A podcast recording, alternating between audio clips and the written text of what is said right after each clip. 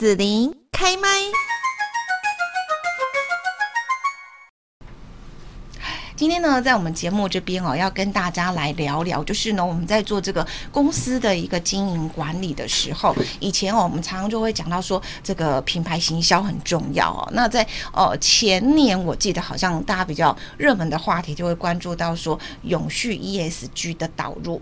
那在去年呢，我们可能大家就花了很多心思，一直在讲说这个 AI 哦，对于我们整个的工作产业的一个影响。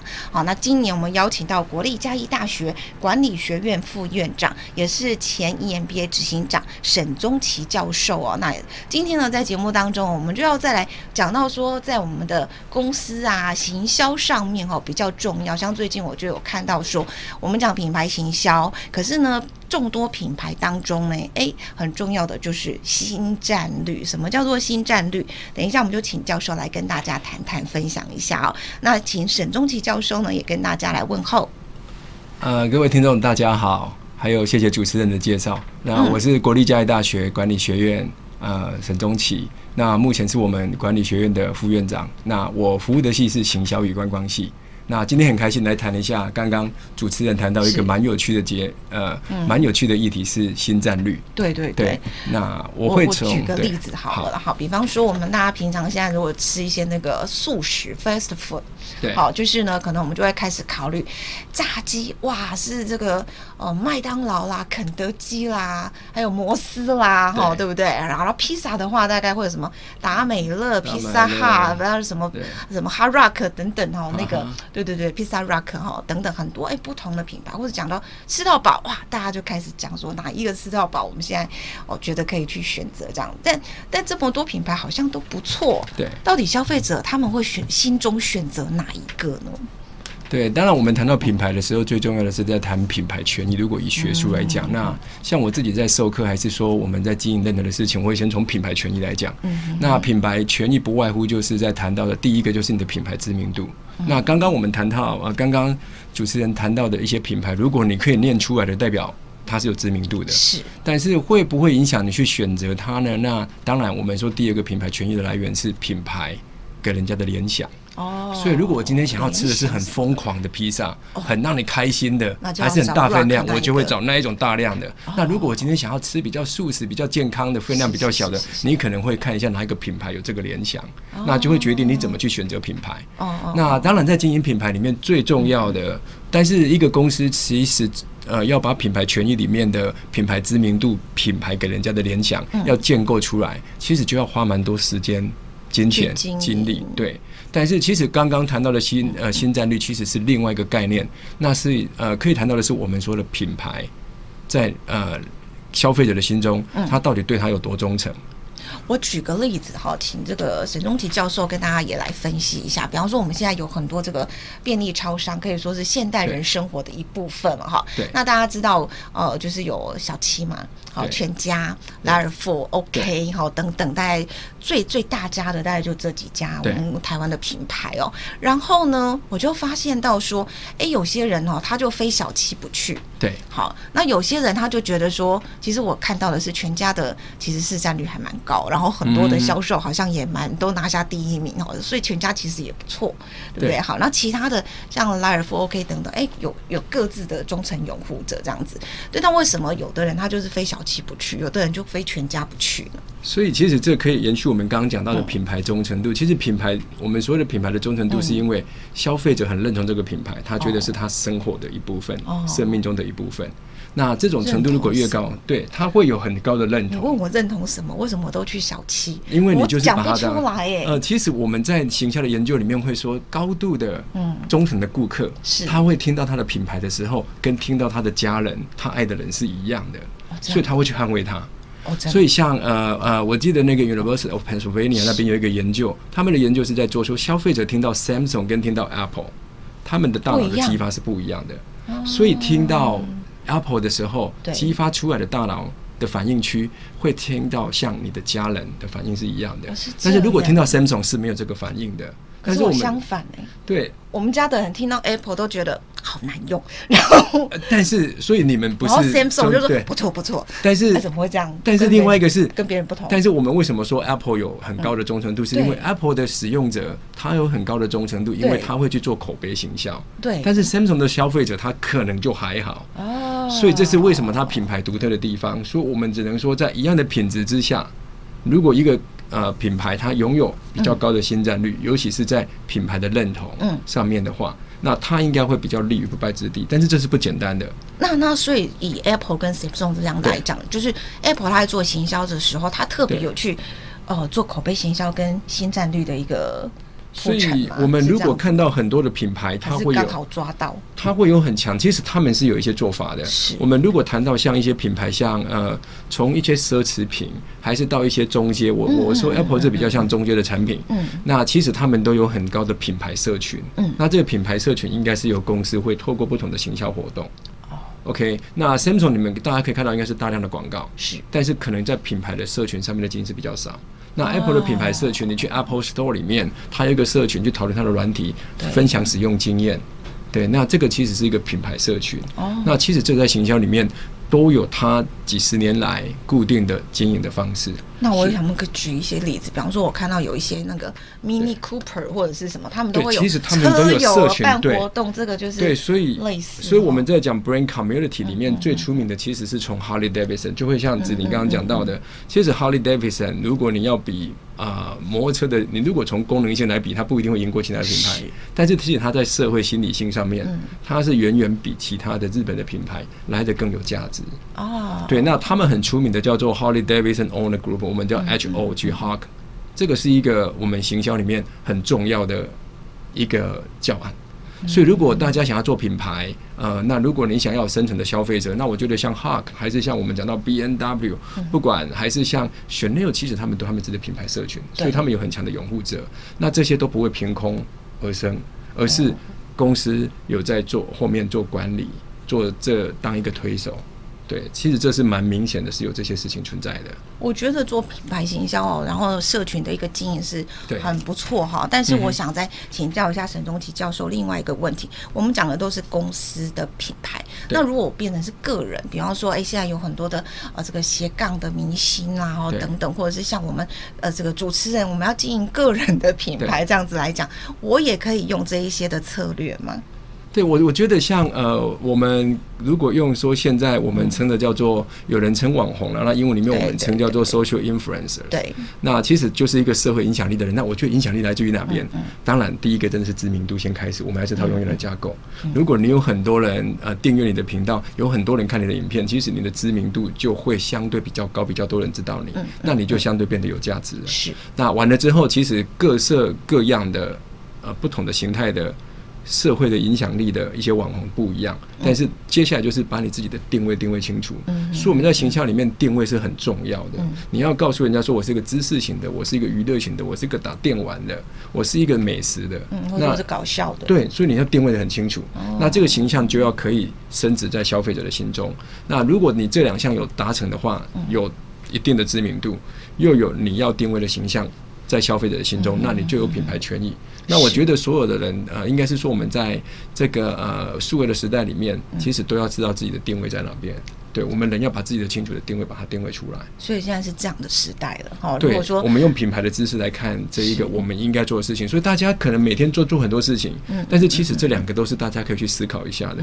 所以很多事情都做的不一定是好事，是对，但是我们一定要专心去做一个我们觉得自己想要推的东西，所以专业是很重要的。嗯，对，好，那我想其实呢，这个学习啊、策略啊，这个、真的行销上面有很多值得我们去研究跟进修学习的部分哦。那像嘉义大学 EMBA 就是这样的一个学习的环境，大家在呃这个老师的授课传递，或者是同学之间的这个研习，会有营造这样子的氛围吗？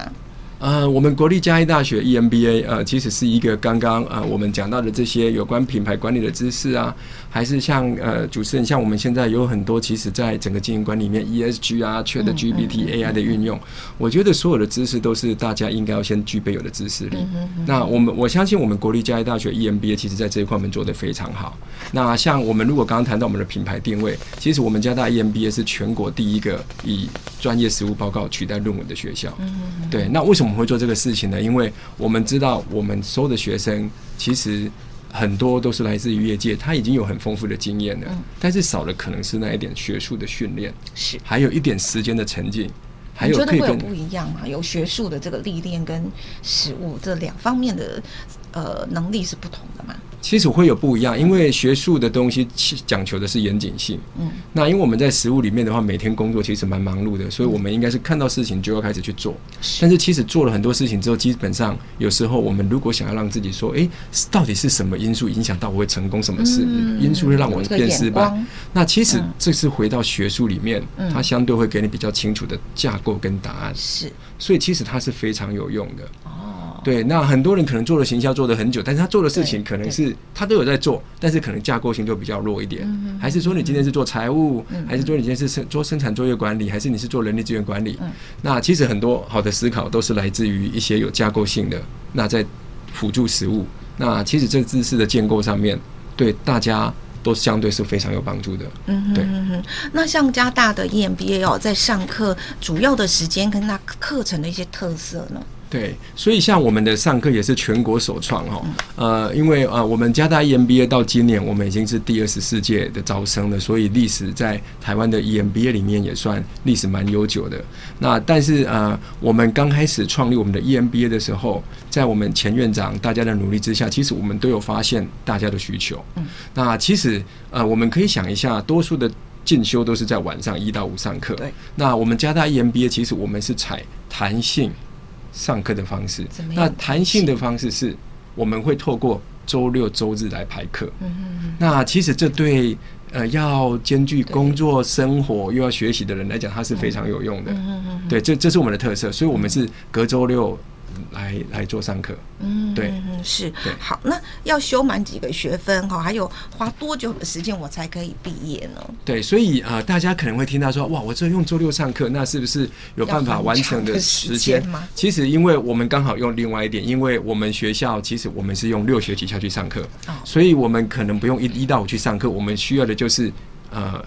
周六日来上课，嗯，OK，那周六的弹性上课的话，那我们还是可以在两年里面完成这个硕士学位。嗯，那修的学分也是跟一般的硕士文凭是一样的，那是四十二个学分。嗯，对，四十二个学分。那、啊、有没有一个上限修业的年限？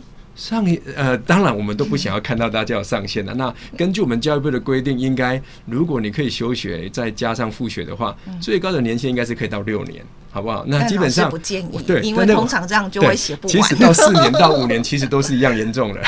是是，对对，所以我们应该是两年。所以大家如果有来呃想要进修硕士学位的话，其实我们嘉大 EMBA 是一个非常好的选择，因为你可以兼顾时间，你可以兼顾你的工作、生活、学习。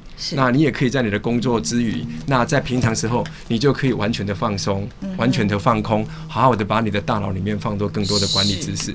对。那我想请教一下。就是说，我如果不是高阶主管，那我可以来报考 EMBA 吗？